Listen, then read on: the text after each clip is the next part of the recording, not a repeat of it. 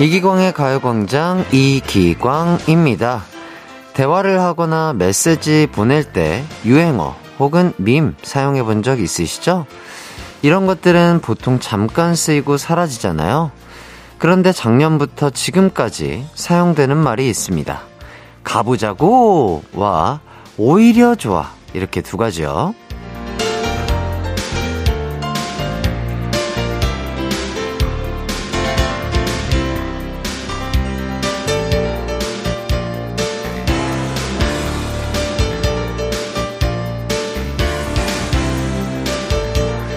가보자고! 이 말은 새로운 도전을 하거나 뭔가 큰 일을 앞두고 있을 때 하는 말이고요. 오히려 좋아는 예상치 못한 일이 펼쳐지거나 위기의 상황에 놓여도 그걸 긍정적으로 바라보기 위해 하는 말인데요. 쓰면 쓸수록 좋은 기운을 불어 넣어주니 유효기간이 길어지고 있는 거겠죠. 오늘 같은 날에도 쓰기 딱인 것 같습니다. 일하기 싫은 월요일이지만 월드컵이 있으니 오히려 좋아. 다 같이 힘내서 으쌰으쌰 가보자고. 이기광의 가요광장 11월 28일 월요일 방송 시작합니다. 이기광의 가요광장 11월 28일 월요일 첫 곡 하이라이트에 불어온다 듣고 왔습니다. 한 주가 시작됐습니다. 상쾌하게 시작을 하셨나요? 아니면 월요병이 심하게 걸린 채로 시작을 하셨나요? 자, 그래도 오늘은 월드컵 대한민국 대 가나 경기가 있습니다. 축구도 축구지만 그 핑계로 맛있는 거 먹으면서 응원할 생각하면 월요병이 조금은 치유되지 않을까 싶네요. 우리 대한민국 선수들의 승리가 불어온다. 이런 뜻으로 우리 PD님께서 첫 곡을 하이라이트에 불어온다. 이렇게 들려주신 게 아닌가 싶고요. 자, 최승아님. 저는 좀 부정적인 생각이 가득한 사람이었는데 어쩌다 오히려 좋아 라는 말을 친구들과 입에 달고 살았었는데 이게 말의 힘인지 정말 긍정적으로 생각하게 되더라고요. 그래서 제 주변 친구들에게도 전파하고 있어요. 그쵸. 요게 또 말의 힘이죠. 그러니까요. 뭔가 조금 모든 걸 다 부정적으로 보기보다는 이 오히려 좋아 이 말처럼 뭐든지 좀 긍정적으로 보시게 된다면 인생도 아주 좋은 일들로 가득 풀리지 않을까 싶고요. 이현주님, 햇띠 저 너무 떨려요. 오늘 가나전 우리 선수들 다치지 말고 최선을 다해 주셨으면 좋겠습니다. 우린 열심히 응원할게요. 대한민국 가보자고. 좋죠. 가봐야죠. 예, 저희가 또 12번째 선수들이잖아요. 태극전사 파이팅이고 진짜 우리 현주님이 말씀하신 것처럼 모두들 다치지 않고 부상 없이 좋은 경기 치러주시길 감사하겠습니다. 네, 이제 오늘의 가요광장 소개해드리도록 하겠습니다. 3, 4부는 월요병 완치의 특효약인 두 분이죠. 뜨거운 형제, 자매, 남매, 쌍둥이들의 싸움 사연을 소개해주시는 조준호, 조준현, 조둥이와 함께하고 있고요. 자, 1, 2부에는 기광 막힌 초대석 준비되어 있습니다. 믿고 보는 배우, 기광 막힌 연기력의 소유자, 영화 탄생의 윤경호 씨와 함께합니다. 윤경호 씨에게 궁금한 점, 하고픈 말 보내주세요. 샵 8910, 짧은 문자 50원, 긴 문자 100원, 콩과 마이케이는 무료입니다. 우선 광고 듣고 윤경호 씨와 돌아올게요. 이기광의 가요광장 1, 2부는 성원 에드피아몰, 비티진, 티맵 모빌리티, CL팜, 종근당 건강, 벤트플라겔 태극제약, 이지네트웍스, 지벤 FNC, 신한은행, 한국전자금융, 재우는 르메리, 매트릭스, 광동맑은 365, 르노코리아 자동차, 도미나크림 태극제약, 고려기프트와 함께합니다. 나른한 12시는 안녕 즐거운 날의 가요광장 해피의 목소리에 안겨준다면 정말 좋겠네. 한낮엔 기광 막힌 가요광장 가요광장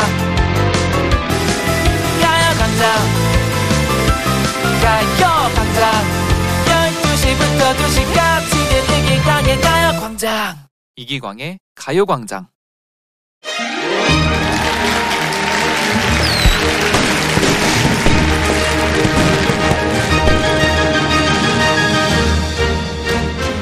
이분이 드라마나 영화에 나온 걸 보면요, 연기를 하시는 건지 아님 본인 성격과 캐릭터가 그냥 똑같은 건지 구분이 잘 가지 않습니다. 그만큼 연기력이 뛰어나다는 얘기죠. 착한 역도 원래 그런 것처럼, 악한 역도 원래 그런 것처럼, 어떤 역이든 본체처럼 소화해버리는 배우, 영화 탄생의 윤경호 씨와 함께합니다. 반갑습니다.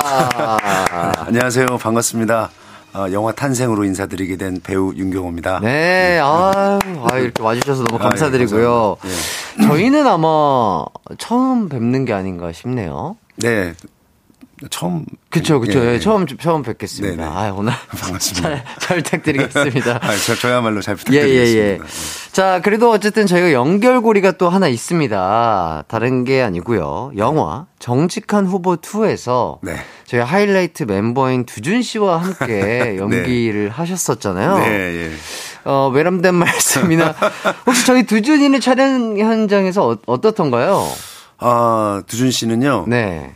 일단 너무 보고 싶었는데 제가 그 자주 마주치질 못해서 진짜요? 네, 그 처음 이렇게 리딩할 때 한번 뵙고 네네네. 그리고 오며 가며 이렇게 인사드리고 항상 이렇게 좀 보고 싶었었어요. 그러면 현장에서 함께 뭐 호흡을 섞어서 같이 연기를 한다든지 대사를 맞춘 적은? 네, 저랑은 그게 안타깝게도 없었고, 맨 마지막에 이제 선상에서 같이 이렇게 액션 씬이 있긴 한데, 네네네. 그것도 제가 나오는 날에는 두준 씨가 촬영 분량이 없어서 같은 날엔 또 못 봤었어요. 안타깝군요. 네. 예. 그래서 사실 같은 영화를 하면서도 너무 보고 싶었어요. 계속 그리워하고 보고 싶었던 우리 두준 씨. 네. 아마 우리 두준 씨도 우리 경호님을 참 보고 싶어하지 않았을까. 그랬을까요? 예, 그런 생각이 자 들고요. 네. 김유리님께서 윤경호님 정직한 후보에서 큐트한 남편 역이셔서 내적 친밀감이 있는데 가광에서 만나니 더 반갑네요. 네, 반갑습니다. 거기에서는 되게 되게 사랑스럽고 큐트한 남편 역할을 맡으셨었나봐요. 그렇게 봐주셨다니 감사한데. 네네. 제가 나름 생각한 거는 좀. 나름 남자답고 좀 이렇게 터프한 그런 사람이라고 생각합니다. 네네. 네, 큐트하게 봐주셔서 감사합니다. 그만큼 많은 매력이 있다는 얘기겠죠. 네. 예. 자, 백소정님도 세례만 받고 성당은 나가지 않는 무늬만 천주교 신자지만 우연히 탄생 예고편 보고 너무 보고 싶어서 개봉을 기다리고 있습니다. 전작인 정직한 후보 1, 2도 너무 재밌게 봤어요. 탄생 정말 기대하고 있습니다. 너무 감사합니다, 소정님. 네. 저도 사실은 제가 천주교 신자인데 저도 사실은 소정님처럼 무늬만 천주교 신자거든요. 네네네. 하지만 저도 이 작품을 통해서 굉장히 다시 이제 느끼는 바가 있고 네네. 예, 이 영화 보시면 많이 아마 또 좋은 기운 받지 않으실까 저는 기대합니다. 예. 그렇습니다. 우리 윤경호 씨가 이렇게 저희 라디오를 찾아와 준 이유가 또 이거겠죠. 네. 윤경호 씨가 출연한 영화 탄생이 곧 개봉을 하죠. 네. 언제인가요? 11월 30일입니다. 11월 30일. 네. 네. 이제 오늘이 28일이죠. 예, 28일입니다. 이틀 뒤면 개봉입니다. 네. 요 탄생 어떤 영화인지 좀 소개를 해 주신다면? 탄생이란 영화는요, 한국 최초의 그 신부님이죠. 김대건 신부님의 삶과 죽음을 다룬 최초의 극 영화고요. 어떤 천주교적인 면에서는 이제 또 김대건 신부님의 의미가 있겠지만 그게 아니라 인간 김대건이라는 그 청년에 대한 일대기를 보는 것만으로도 굉장히 의미가 있는 그런 작품입니다. 이 영화에서 우리 경호 씨가 맡은 역할은 어떤 역할일까요? 저는 현석문이란 역할을 맡았어요. 네네. 세례명은 가를로이고요. 네. 그 천주교인들이 그 박해를 받던 그 기해 박해 당시에 그 기록을 담은 기해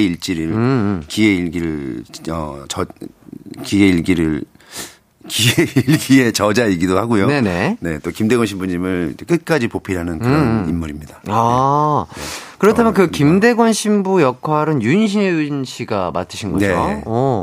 이 실존 인물을 연기한다는 게 조금 부담이 될 수도 그렇죠. 있다. 저는 이제 약간 그렇게 생각이 드는데 맞습니다. 어떠셨나요? 그런 면에 있어서는. 네.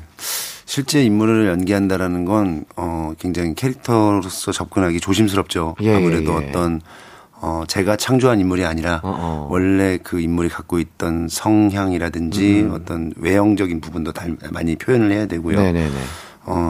다만 그분에 대한 자료를 많이는 저희가 이제 알 수 없어서 감독님의 이야기를 많이 듣고 준비를 했는데 힌트가 될 수 있었던 건 그 김대건 신부님과 거의 이제 부자지간처럼 정말 아버지와 아들처럼 막역하게 가까이 지냈다라고 얘기해 주신 부분에 대해서 많이 영감을 얻어서 실제로 윤시윤 씨를 아들처럼 느껴가면서 연기를 하려고 했죠. 아. 네, 나이 차이가 실제로는 그만큼 나지 않지만. 그러니까요. 실제로 나이 차이가 그러니까 6살 차이라고 제가 알고 있습니다. 근데 그냥 뭐 형동생 사이인데 사회에서는 영화적인 측면으로 봤을 때는 그렇죠. 약간 그런 부모의 느낌으로 아들을 바라보는 그렇죠. 느낌으로 또 이 연기라는 게 그런 매력이 있지 않겠습니까? 제가 분장을 하고 서로 이렇게 마주하면 잠시 이제 우리 그 배우로서 벗어나서 배역으로서 이제 서로 대하는 거죠. 네. 뭐 혹시나 오해하실까봐 이런 말씀을 드리겠습니다. 네. 자, 우리 윤경호 씨와 동갑내기 연예인 분들이 조정석 씨 계시고요, 또 김태희 씨 계신데 맞나요? 아니, 김태희 씨는 너무 동안이시고 너무. 아니요, 어쨌든 이게 또 동갑이라고 또 적혀 있어서. 이렇게 아니, 조정석 씨나 김태희 씨는 너무 저랑 이렇게 외모적으로 비교하기엔 너무 동안이시고. 아유, 너무 지금 우리 경호님도 충분히 어리십니다. 어리시다고 말씀드리기 조금 이상한데. 좋게 봐주셔서 감사합니다. 너무 감사합니다. 자, 그리고 이 영화 때문에 또 바티칸에도 다녀오셨다고 얘기를 들었습니다. 바티칸에서 뭐 촬영을 하신 건가요? 촬영을 한 건 아니고요. 이 영화를 다 마치고 교황청에서 교황님이 이 영화에 관심이 많으셨어서요. 예전부터 김대건 신부님한테 관심이 많으셔서 이 영화를 교황청에서 꼭 시사회를 하고 싶다. 그래서 되게 영광스러운 자리였죠. 교황청에서 시사회를 하게 되고 또 교황님도 뵙게 되는 그런 기회가 생겨서 다녀왔습니다. 와, 교황님을 그럼 실제로 뵈신 거죠? 그 프란치스코 교황님을 실제로 뵀어요. 어떻던가요? 되게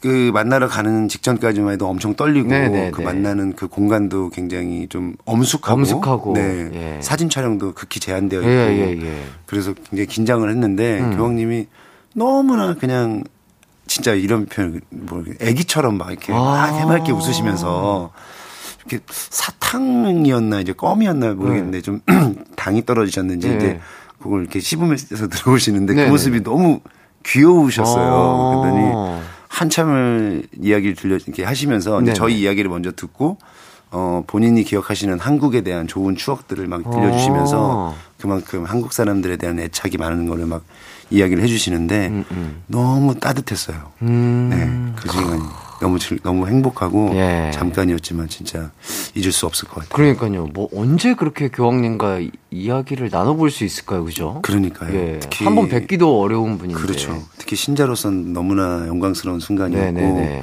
교황님과 악수를 나눌 수 있고 이야기를 잠시나마 주고받을 수 있는 게 너무 행복했던 시간이었어요. 네. 좋습니다. 자, 뭐 9035님께서도 윤배우님 미소가 참 다정하시다고요. 제가 지금 이 다정한 미소를 옆에서 보고 있고요. 감사합니다. 저도 모르게 같이 미소 짓게 됩니다. 오늘 스튜디오에 햇살이 넘치네요. 우리 윤배우님의 웃음에 햇살이 넘친다고요. 감사합니다. 이거 다정하게 봐주셔가지고 너무 고맙네요. 그러니까요. 자, 그리고 심희진님이 자주 봐서 익숙한 배우시네요. 드라마, 영화에서만 보던 배우를 라디오에서 보게 되다니 신기하다고. 저도 반갑습니다. 배우님도 이런 라디오나 이런 생방송에 조금 익숙하지는 않으시죠? 네, 저도 아마 한 지금 두세 번 정도 지금까지요. 그래서 사실은 제 목소리가 제 귀에 들리는 것도 좀 낯설고 뭔가 이 지금 이게 보이는 라디오라고 하니까 그것도 신기하고 그냥 그렇죠. 뭔가 배우님들은 연기를 하고 나중에 뭔가 이렇게 뭐 편집이 되거나 이런 것들을 시사할 때나 내 목소리를 들을 수 있는데 항상 이런 라이브 자리는 떨리는 것 같아요. 그렇죠, 그렇죠. 네. 아무래도. 그리고 이게 대사가 아니라 그냥, 네, 그냥 제 이야기가 되는 거니까. 그냥 편안하게. 지금 충분히 잘하시고 계십니다. 그래요. 더 재밌게 해야 될 것 같아요. 아니요. 전혀. 그런 부담감을 가지실 필요는 없습니다. 재밌게 해주시면 좋은데요. 전혀 부담감을 가지실 필요는 없어요. 이 자. 시간에 듣는 분들이 좀, 잠을 좀 깨야 되거나 아니면 그런 게 있는, 그런 건 아니시죠? 아직 식전이시죠? 이제 식사를 하신 분들도 계시고, 식사를 하면서 들으시는 분들도 계시고, 네. 이미 식사하고 나서 졸음이 오실 때 들으시는 분도 계시는데, 네.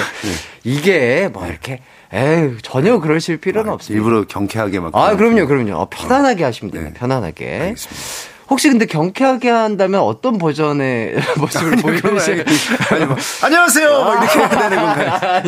아닙니다. 편안하게 해주시면 좋을 것 같고. 네. 이윤희님, 영화 소개 프로에서 예고 봤는데 너무 찡하고 재밌을 것 같아요. 종교와 상관없이 볼 수 있을 듯. 네. 이렇게. 네. 너무, 예고편 좋게 봐주셔서 감사하고요. 예. 맞습니다. 사실 그런 말씀을 좀 드리고 싶었던 것 같아요. 네네.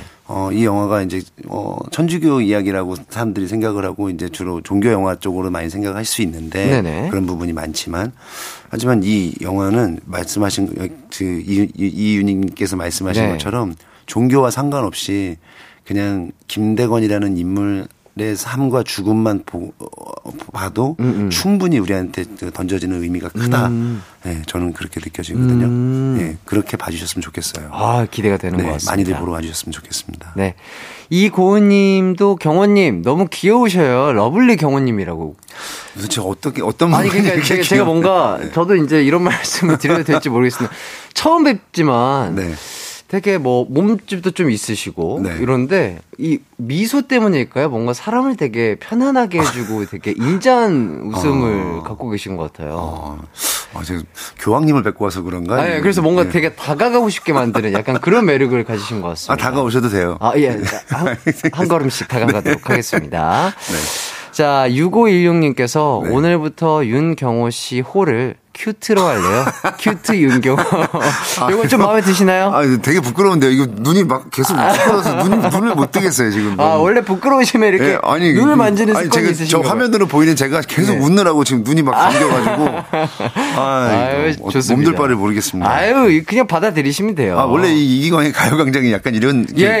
저희 청취자분들이 너무나 사랑이 넘치시고, 칭찬이 넘치시고, 다 좋아해 주시고, 우쭈쭈 해 주시고. 감사합니다. 그런 분들 이십니다. 네. 자, 연미선님께서 지금 너무 잘하고 계세요. 그냥 지금 그대로 해주시면 된다고요. 이러다가 계속 웃다가만 갈 것 같아가지고. 그냥 웃다 가셔도 됩니다. 자, 심희진님께서 볼꼬집 해주고 싶은 느낌이라. 이렇게 혹시 볼꼬집이라고 아세요? 볼을 꼬집는 게 볼꼬집 아니에요? 근데 그 아이돌 분들이 네. 그 우리 팬분들께서 약간 미션 같은 걸 주세요. 네. 그래서 이렇게 볼을 이렇게 꼬집으면서 이제 사진을 이렇게 찍거든요. 본인을요? 본인의 볼을. 혹시 실례가 안 된다면 보이는 라디오 시청하고 계신 분들을 위해서. 제 볼을요? 본인의 볼을 이렇게 꼬집으면서 애교 한번 좋습니다. 또 너무 크나큰 선물 주셔서 감사드리고요. 자, 이제 밸런스 게임을 한번 해보도록 하겠습니다. 바로 한번 시작을 해보도록 할게요. 게임을요, 벌써? 알겠습니다. 자, 지금부터 밸런스 게임 시작할게요. 첫 번째 질문입니다. 둘 중 하나를 선택해야 한다면 20kg 감량하고 멜로 영화 찍기 대 몸무게 증량, 감량 없이 액션 영화 찍기, 멜로 대 액션. 하나, 둘, 셋. 멜로. 자, 두 번째 질문입니다. 네. 자, 동갑내기 친구죠. 배우 박지환, 김성균 씨와 삼형제로 나온다면 윤경호 씨는 몇 째를 맡으실 건가요? 첫째, 둘째, 막내. 하나, 둘, 셋. 막내. 자, 마지막 질문입니다.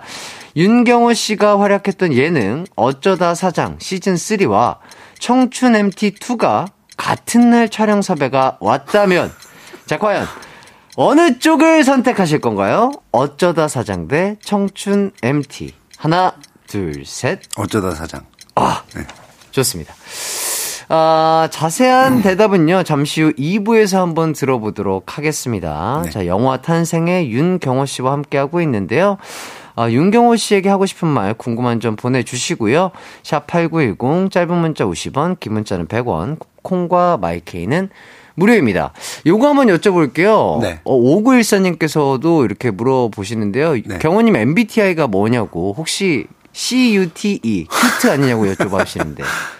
저는 한번 해봤는데, 네. 인프제가 나왔어요. INFJ가 나왔는데. INFJ. 네. 네. 근데 I가 맞는지 아닌지는 잘 모르겠어요. 가끔 또 E 성향이 있기도 한데, NFJ는 똑같은 것 같아요.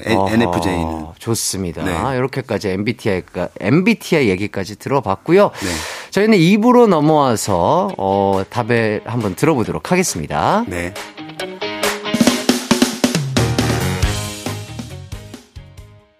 내 이름은 슈퍼 DJ 이기광. 12시 슈퍼라디오.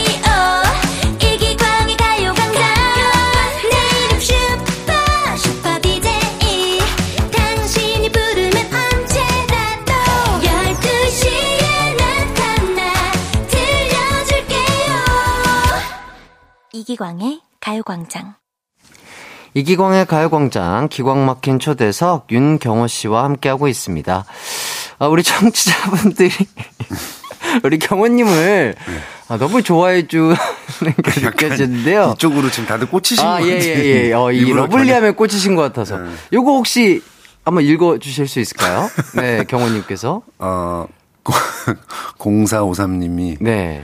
경호님 웃는 모습이 너무 귀여우신데 실례가 안 된다면 배방구 한번 해봐도 되나요? 저 이게 배방구가 무슨 말인지 몰라가지고. 그러니까 이제 배방구. 제가 그래서 배방구가 뭐지 여쭤봤는데요. 네. 그 아기들 배에다가 이렇게 부르르르르 하는 그거 있잖아요. 네. 뭐 실제로 이게 가능할지 모르겠으나 0453님께서 하실 수 있다면 여기 지금 KBS에 있거든요. 네, 맞아요. 예. 혹시 오신다면 허락해 주실 건가요? 아니요. 제가 너무 부끄러움이 많아가지고. 예. 아유, 알겠습니다. 죄송합니다. 자, 그리고 송인경님께서. 네. 경호 배우님은 경마장 가면 안 되겠네. 너무 귀여워서 말이 안 나오니까. 이렇게. 이거 어떡하죠? 이거 청취자분들 나가시는 거 아닌가 모르겠습니다. 왜요? 자꾸 혹시 이런 칭찬이라 뭐 사랑스럽다, 귀엽다, 러블리하다 이런 칭찬을 잘 듣는 편이세요? 아니면 조금 쑥스러워 하시는 편이세요? 아니, 그냥, 최근에 좀 몇몇 분들이 그렇게 얘기를 해주시는데, 러블리라는 표현은 너무 제 입에 담기 너무 부끄럽고. 네. 그 청춘 MT 아까 얘기 나오셔가지고 청춘 MT 연출하신 그 김성균 감독님이 저한테 윤블리라는 별명을 불러주시긴 했는데 그것도 되게 낯설었거든요. 저는 모르겠어요. 제가 가만히 무표정으로 있을 때 다들 많이 무서워했던 그런 기억들이 많아서 지금의 이런 표현들이 사실 너무 낯설고 좀 어색한 건 있어요. 다들 좋아해 주십니다. 이게 딱이네요. 오유진님께서 경호님 오늘 포근한 곰돌이 같다고. 진짜 약간 푸근하세요, 되게. 맞아. 딱 그 느낌인 것 같아요. 푸근하다는 말은 좀 들었어요. 그러니까요. 네. 딱 그런 느낌이 느껴지시는 것 같습니다. 자, 밸런스 게임에 대해서 하나씩 파헤쳐보도록 하겠습니다. 네. 첫 번째 질문이었죠. 둘 중 하나를 선택해야 한다면 20kg 감량하고 멜로 영화 찍기 대 몸무게 증량 감량 없이 액션 영화 찍기. 네. 뭐를 선택해 주셨죠? 멜로입니다. 멜로. 네. 어떤 이유에서일까요? 일단 감량은 항상 하고 싶은 제 목표고요. 예, 뭐 역할을 만나서 감량을 하는 것도 좋지만 좀 건강을 위해서도 좀 감량을 하고 싶은데 최근에 제가 이제 그린 마더스 클럽이라는 드라마를 찍었었는데 거기서 어떻게 보면 제 연기 인생 처음으로 멜로 장르가 좀 있었어요. 근데 시청자분들께서 많이들 그거에 대해서 이렇게 반가워해 주셨. 기억이 나요. 멜로도 어울린다. 감독님도 그런 얘기를 해주셨고 그래서 저는 멜로가 불가능할 거라고 생각을 했었는데 제 스스로가 근데 그거를 또 믿고 봐주시는 분들이 계시니까 용기가 좀 생겨서 멜로라는 장르도 언젠가 기회가 되면 중년의 멜로든 아니면 더 나이를 먹어서 또 노년의 멜로가 됐든 상관없으니 한번 그런 연기를 해보고 싶다 생각이 있었거든요. 액션은 제가 잘하지도 못하지만 저는 누구를 때리는 것보다는 누구와 더 교감을 나누는 연기를 하고 싶어요. 그러니까 네. 따뜻하시니까. 네, 네. 그러니까 뭔가 연기를 워낙 잘하시니까요. 네. 혹시 멜로를 찍는다면 어떤 분과 한번 찍어보고 싶은지 여쭤봐도 될까요? 아, 그건 생각해 본 적이 없어요. 왜냐면 저랑 찍어주시는 분이 감사한 거지. 에이, 너무 잘하시니까 되게 네. 벌써부터 약간 뭔가 조금 느껴지는 뭔가 그런 게 있어요. 그 따뜻함이. 우리 윤 배우님께서 하는 멜로. 아, 근데 제 기억에 남는 게 그 군함도 네. 때 뭐 어느 정도 또 액션 씬도 있으셨던 것 같고, 그때 모습을 떠올려 보자면 되게 조금 살을 많이 빼셨던 그런 느낌이 있었거든요. 네. 그때 조금 힘드시진 않으셨는지. 군함도 때 살 뺀 얘기는 몇 번 이제 방송에서 들려드린 적이 있었는데요. 네. 그때는 모든 배역들이 그 군함도 안에 있는 그 징용자 역할을 해야 되고 네. 또 징용자가 아니더라도 기본적으로 다 못 먹고 힘들었어야 되기 때문에 네. 그 환경이 그래서 다들 살을 많이 뺐었어요. 그리고 기본적으로 살이 날씬한, 그러니까 마른 사람들 위주로 이렇게 오디션을 통과했던 걸로 아는데 네. 저 같은 경우는 살이 좀 있는 상황이었는데도 이제 그 어떤 오디션 영상에서 이제 감독님이 제가 이렇게 사투리를 전라도 사투리로 연기를 했었는데 네.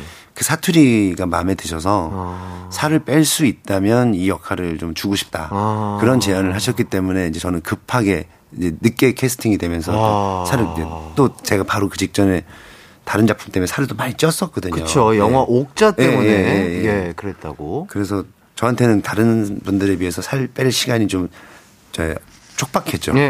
네. 와. 그래서 그때 좀 많이 살 빼느라고 힘들었었어요. 그때 그럼 감량을 어느 정도나 하신 건지? 34kg 뺐던 거예요. 34kg요? 네네네. 기간이 얼마 만에? 근데 6개월 걸리긴 했어요. 그 영화를 시작하면서부터, 그러니까 다이어트를 시작한 거는, 그러니까 영화 촬영 때까지 한 4주 정도밖에 시간이 없었고, 네네. 영화 촬영 기간이 한 6개월 정도 됐기 때문에, 네네. 계속 이제 찍으면서 뺀 거죠. 찍으면서 계속 찍으면서 뺀 건데, 제일 마지막 촬영 때 제일 살 빠진 모습을 찍겠다라고 얘기를 해주셔서, 예. 그때까지 계속 감량을 한 거죠. 와. 이게 단기간엔 도저히 그만큼이 안 빠지고, 이게 있잖아요. 가다가 이게 정체기가 있잖아요. 예. 한 10몇 킬로 뺐다가 또 한 1, 2주 가다가 또 한 8킬로, 2킬로 뺐다가 또 이렇게 하다가. 와. 그래서 그때 그렇게 빠졌어요. 야, 그래도 34킬로. 그때 농담으로 그런 얘기가 있었어요. 이정현이라는 배우도 거기 이정현 씨가 출연했잖아요. 근데 정현 씨가 몸무게가 36kg였어요. 네. 40 몇 킬로 했는데 36kg까지 네. 감량을 한 거죠. 네. 워낙 뺄 살이 없는 사람이라서 36kg 빼는 것도 대단했는데 제가 나중에 34kg 빠졌다고 해서 네. 제게 몸에서 정현이가 빠져나갔구나. 진짜 그렇게 네. 그렇게 볼 수도 있겠네요. 네, 그런 얘기도 있었어요. 그렇다면은 살 찌우기와 빼기 이 둘 중에는 어떤 게 본인한테는 조금 더 힘드신가요? 힘든 건 감량이 힘들죠, 사실. 그쵸. 살 빼는 게 힘들고. 예. 살 빼는 건 늘 마음속에 누구나 다 요즘 사람들은 갖고 있는 어떤 예. 그런 마음이 있잖아요. 다이어트에 대한 예. 그 스트레스는. 살을 찌는 거는 그냥 마음 편하게 입고 먹으면 그냥 찌는 것 같은데 살을 빼야 된다는 건 참아야 되는 게 많으니까. 예, 그렇죠. 네. 나를 억압해야 되잖아요. 네. 이겨내야 되고 네. 나 자신과의 싸움. 네. 특히 또 불규칙한 생활하다 보면 밤에 자기 전에 또 막 그렇죠. 야식도 많은데. 먹고 네. 싶고. 네. 정말 그래도 야, 그걸 참아내시면서 34kg까지 감량하신 배우님 정말 대단하신 것 같고요. 감사합니다. 네. 자, 두 번째 질문을 한번 넘어가 보도록 하겠습니다. 네. 자, 친구 배우 박지환, 김성균 씨와 삼형제로 나온다면 몇 제를 맡으실 건가요? 요거는 막내를 선택해 주셨죠? 네. 예. 어떤 이유에서인지? 그 친구들이 저보다 좀 더 형처럼 보이지 않나요? 뭐 약간 그렇죠. 아니 뭐 실제 성격들도 보면 다들 좋지만 성균이 같은 경우는 조금 더 어른스러운 게 느껴지고 박지환 친구도 보면은 굉장히 좀 얘기를 나누면 생각이 깊어요. 저는 그 친구들에 비해서 좀 여린 것 같아요. 성격도 좀 겁도 많고 조금 더 그 친구들한테 의존을 많이 하는 것 같고 네.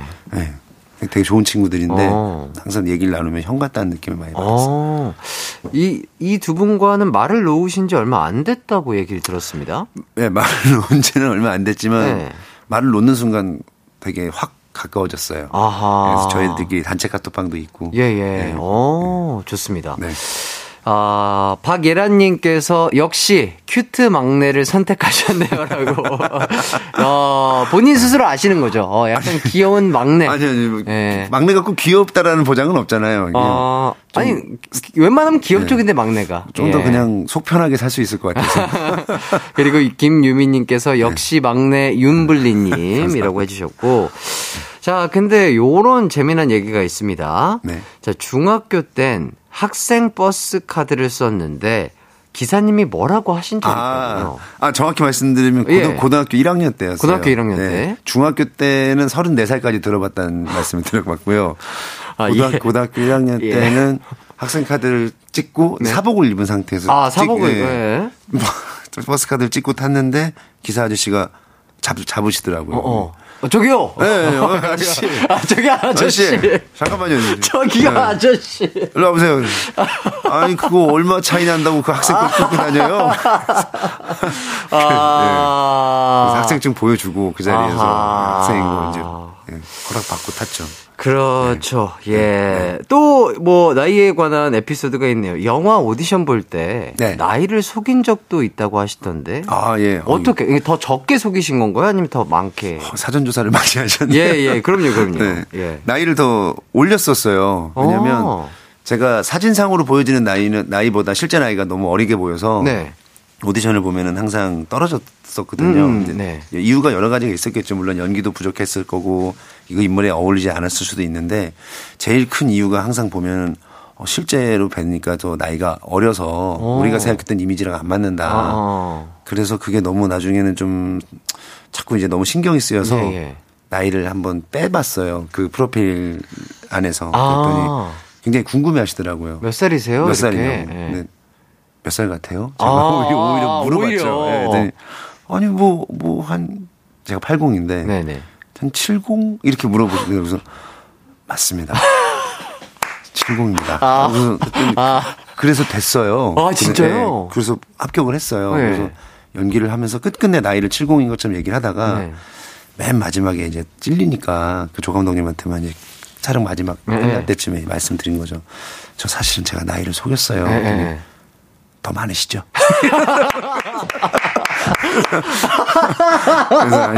아이고야. 사실은 80이다. 아이고야. 아유, 조 감독님이. 식스센스급으로 놀리시더라고요. 조 감독님이, 되게 개구지시네요. 예. 그때는 진짜 그렇게 믿으셨던 것 같아요. 근데 그때 그분도 놀라시면서 하신 얘기가 경호 씨가 나이를 그렇게 얘기를 해줬기 때문에 오디션에서 우리가 오해 없이 당신을 본 것 같다. 만약에 당신이 본 나이로 알려줬으면 역시 난 당신이 어리다고 생각해서 아마 색안경을 꼈을 것 같다. 이렇게 얘기를 해주셔서 그때 그런 경험이 있었어요. 어떻게 보면 또 그게 되게 좋은 선택이었겠네요. 네. 보통 다른 분들은 저와 반대 케이스가 많으실 텐데 저는 살기 위해서 나이를 더 올리고 했었어요. 좋습니다. 네. 자, 세 번째 질문으로 넘어가도록 하겠습니다. 네.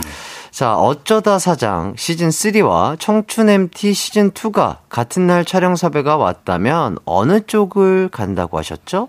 어쩌다 사장. 네. 왜요? 어쩌다 사장은 일만 열심히 하면 되니까. 네. 그리고 사실은 이제 그 동네에 사시는 일반인 분들과 이렇게 그냥 이렇게 지내는 거잖아요. 네. 그런 면에서 되게 편하고 또 정겹고 또 그냥 제가 뭔가를 계속 할 수 있는 거리가 있다라는 게 너무 이제 그 어떤 예능에 대한 부담감 없이 할 수 있었어요. 예. 그 청춘 MT 같은 경우는 같이 퀴즈를 풀고 이렇게 같이 맞추고 재밌어하는 그런 부분들은 있었지만 뭔가 밥을 놓고 내기를 해서 이거를 꼭 이기지 않으면 저걸 못 먹는다라는 그런 거라든지. 예. 뭔가 이렇게 다 같이 한 군데 앉아서 계속 이야기를 이렇게 이어가고 이렇게 하는 게. 그 익숙치 않은 그 환경에 내가 앉아있는 게. 그래서 저는 그런 경우에는 다 골고루 이야기를 해야 될 것 같고. 다 한마디씩 해야 될 것 같고. 그런 좀 이상한 책임감이 있어가지고. 본의 아니게 자꾸 나서서 이렇게 막 정리를 하게 되거든요. 네. 다도 동생들인데 제가 또 거기서 아니, 너무 이거 내가 주책 떠는 거 아닌가 싶기도 하고 막 그런 계속 마음속 한편에 초조함이 있더라고요. 그러니까 본인이 이제 편안하게 임하기에는 네. 어쩌다 사장이 조금 더 편안해서 네. 아, 그럴 수 있죠. 네. 자, 차태현, 조인성 씨가 출연한 어쩌다 사장에는 시즌 1, 2 다 출연을 하셨죠? 네. 그때 그러면은 진짜 그 예능에 대한 부담감은 조금 내려놓으시고 네. 진짜 그냥 시키는 일만 잘하시고 소일거리 계속 하시고 진짜로 그랬어요. 저는 맨 처음에 네. 그 차태현 선배님이 저한테 전화가 와서 너 형 가게 차렸는데 와서 알바 좀 할래? 진짜 그렇게 얘기를 했어요. 아, 진짜로? 네. 그래서 가게를요? 근데 어디서요? 갑자기 가게를 차렸다고 하니까. 네, 아니 나 저기 어디 강원도에다가 그냥 인성이랑 조그맣게 가게 맥주집을 하나 차렸는데 와서 그냥 뭐 옆에서 먹태나 구워줘 이러는 거예요. 그래서 네. 형 그런 게 하고 싶었어요? 그랬더니 아, 진짜인 줄 알고. 진짜인 줄 알고. 그래서 갈게요. 네. 그래서 뭐 화환을 사들고 가야 뭐 화분을 사들고 가야 되나 네. 막 그랬는데 네. 그냥 와서 일하면 돼. 그렇게 알고 며칠 뒤에 다시 전화해서 사실은 이게 예능인데 그냥 너 그냥 한 번도 그런 데 나와본 적 없으니까 부담 갖지 말고 와서 일해. 이건 그냥 일하면 돼. 그렇게 얘기를 해서 사실 조금 약간 긴장은 됐는데 네네. 또 같이 갔던 그 게스트가 김재화 배우였잖아요. 근데 저랑 또 작품을 많이 해서 친하고 그래서 그냥 같이 갔더니 너무 편한 사람들끼리 정말로 일만 하고 네. 그 차태현 형도 정말로 진짜 사장같이 일만 시키고 뭐 간식거리 하나 못 먹게 했단 말이에요. 거기 진열돼 있는 거 하나 먹으려고 진짜로? 해도 안 돼. 이거 네 돈 내고 먹어야 된다고. 그래서 되게 진지하게 저는 일을 한 거죠. 근데 다른 게스트분들은 저에 비해서 조금 이렇게 여유가 있어 보였는데 예. 저는 진짜로 일만 해야 되는 줄 알고 일만 했죠. 그런 모습들이 또 시청자분들이 보시기에 더욱더 솔직하고 멋진 네. 모습으로 다가오지 않았을까 싶고요. 네. 이보름님께서도 어쩌다 사장에서 너무 귀여우셨어요. 정리요정이라고. 네. 감사합니다. 좋습니다. 네. 자, 저희는 일단 광고 듣고 다시 돌아오도록 하겠습니다. 네.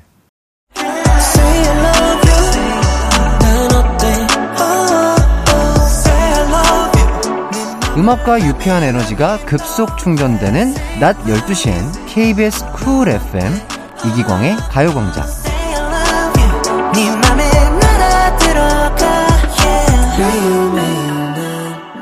이기광의 가요광장, 영화 탄생의 윤경호 씨와 함께하고 있습니다.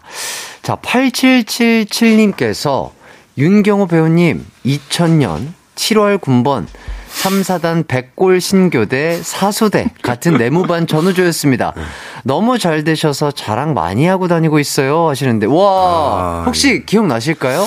전우조면은 예. 이제 저 포함해서 3명인데 예. 제가 178번 훈련병이었어요.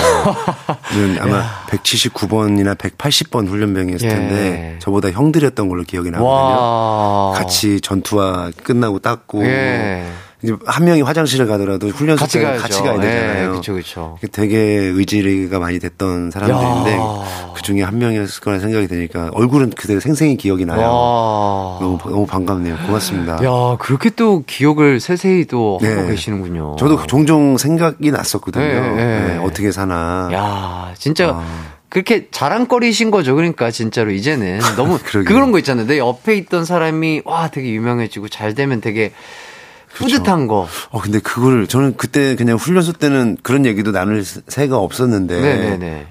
저를 기억하고 이렇게 알아봐 줬다는 게 너무. 이때 당시에는 그냥 학생이었던 거죠. 그냥. 그렇죠. 연극영화과 다니는 학생 신분으로 군대를 갔던 거죠. 근데 그거를 기억했다가 이렇게 또 네. 우연치 않게 또 저희 가요광장을 들으시면서. 그러니까요. 또 사연을 보내주셔서 너무 네. 감사드리네요. TV는 사랑을 싣고 나온 거군요. 아, 그러게요. 네. 예. 자, 우다현님께서 탄생.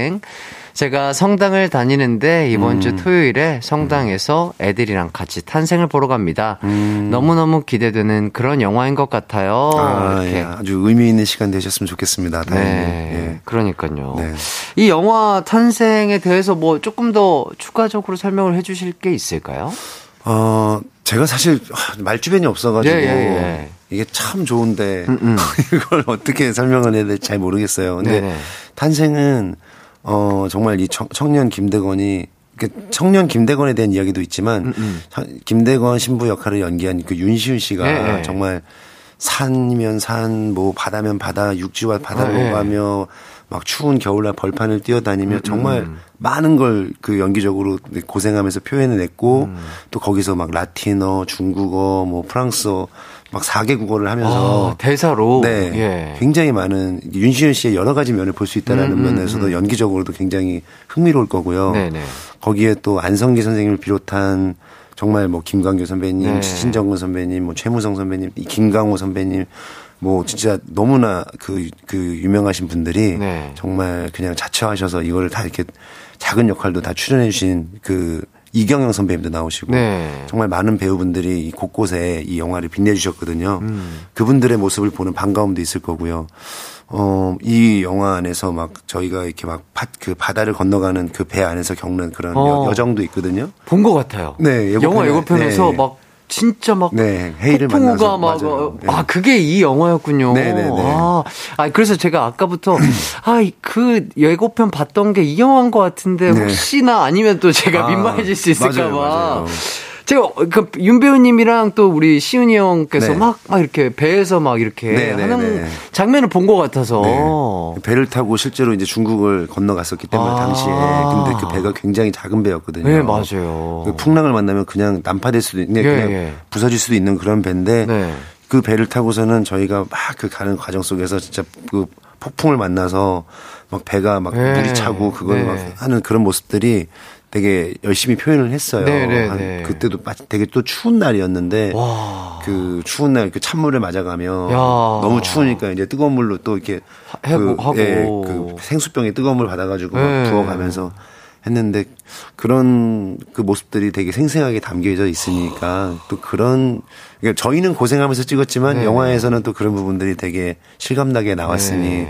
그런 재미있는 면을 또 보는 것도 영화의 재미가 되지 않을까 기대하셔도 좋을 그런 장면들이 많습니다. 네네. 네. 아 정말 듣기만 해도 진짜 뭐 보고 싶네요. 아, 저도 그 장면이 생생히 기억이 나요. 막 물을 막 이렇게 막 뒤집어 쓰시고 네. 막 그 뭐라고 하죠? 뒤에 그 도시라고 하나? 키라고 하나요? 키죠, 키. 네, 키 같은 걸 막 잡고 계시는 막 배우님들 모습이 기억이 나면서 와 저도. 보면서 야 진짜 힘들게 찍으셨겠다라는 생각을 했는데 이렇게 또 생생하게 어떻게 찍으셨는지 말씀을 해주시니까 그 막 잠깐 말씀 좀 드리면 뜨거운 물을 막 몸에 부으면 이제 일시적으로 몸에서 열이 나니까 김이 막 나잖아요. 네, 맞아요. 그러면 이 배 안에서 찍을 때는 수증기가 너무 차면 카메라에 또 렌즈에 그 성에가 끼니까 그렇죠. 그게 또 시간을 그만큼 또 딜레이가 되기 때문에 나중에는 저희가 참고 그냥 했어요. 찬물로. 네, 그래서. 신정근 선배님을 비롯해서 참 많은 그 배우들이 그 찬물을 그 겨울철에 맞아가면서 또 컷하면은 또 들어가서 얼른 또 몸 녹이고 와, 또 겨울철에 맞으시는군요. 의상팀들이 또 옷 얼른 빨리 막 난로에 데펴주고 다시 또 입고 들어가고 막 그렇게 며칠 동안을 찍었었거든요. 근데 그런 장면들이 그렇게 고생해서 만든 장면들이 되게 풍성하게 이 영화를 이렇게 만들어주고 있으니까 영화를 그 화면을 보는 재미도 굉장히 있을 것이다. 네. 그러니까요. 영화 탄생 진짜 많은 분들이 좀 기대를 해주시면 좋을 것 같고요. 오늘 가요광장 저와 이렇게 처음으로 한번 이야기를 나눠보셨는데 오늘 어떠셨나요? 일단 목소리가 너무 좋으시고요. 아유, 그리고 너무 되게 다정하신 것 같고. 네, 아유. 제가 방송에서 기광 씨를 봤을 때보다 이렇게 따뜻한 사람이었구나. 되게 차분한 분이었구나라는 걸 다시 한번 느끼고. 마스크 쓰고 계셔가지고. 얼굴을 아까 잠깐 봤지만. 메이크업을 안 해도 어쩌면 이렇게 피부가 좋으신지. 아유, 아닙니다. 참. 보배 같은 사람이네요. 보배라는 단어가 되게 아름답습니다. 정말 저도 우리 배우님과 함께해서 너무나 즐거운 시간이었고요. 영화 탄생 꼭 많은 사랑과 응원 부탁드리겠습니다. 나와주셔서 너무 감사드리고요. 저는 3부로 돌아오도록 하겠습니다. 인사해 주시죠. 네, 이기광의 가요광장 시청자 여러분 감사합니다.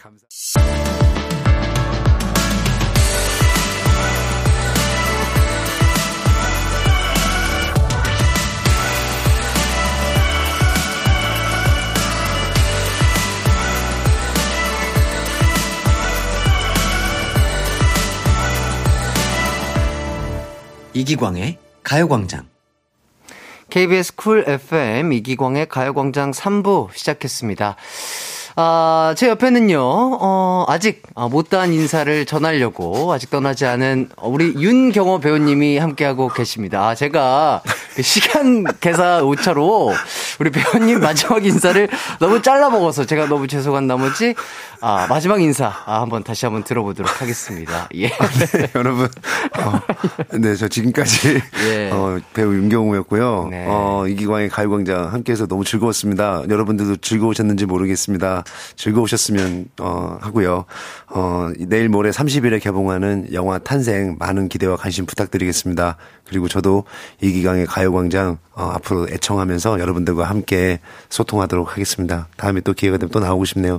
네, 기광 씨도 건강하시고요. 네, 뭐 그렇게 빨리 이렇게 얘기하실 필요 없어요. 아니, 여기 또 우리 조준호 조준현 형님 뜨거운 형제들 하셔야 되는데. 그렇죠, 그렇죠. 네. 아 근데 네. 많은 분들이 뭐 오히려 좋아 더 본다 해주시고 김유리님이 윤경호 배우님 수고하셨습니다. 큐트하고 러블리한 시간이었다고 하고요. 감사합니다. 이은정님도 경호님 마지막까지 매력 넘치시네요. 라디오에서도 종종 뵙고 싶어요 하시고요. 고맙습니다.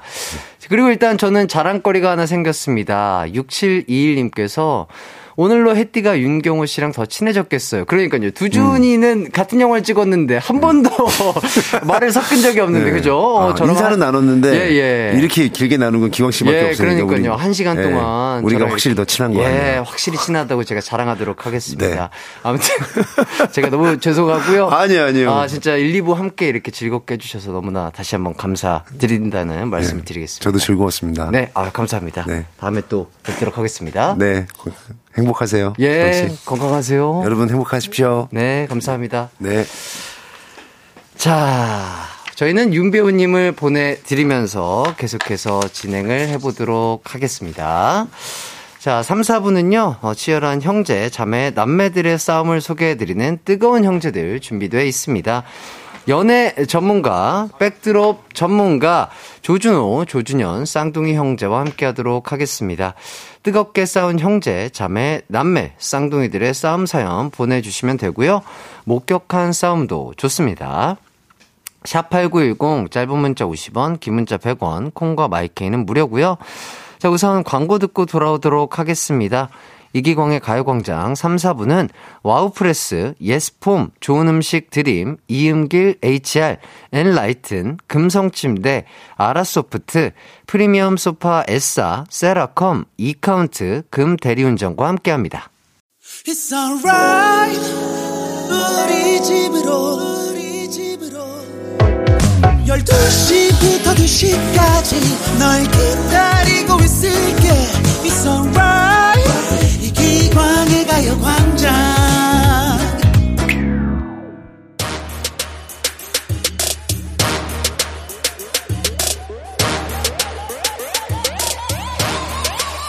불타오르네. 오늘도 난 뒷목을 잡는다. 누구 때문에? 나의 동생, 형, 쌍둥이 때문에. 피튀기는 형제, 자매, 남매 싸움 이야기 뜨거운 형제들.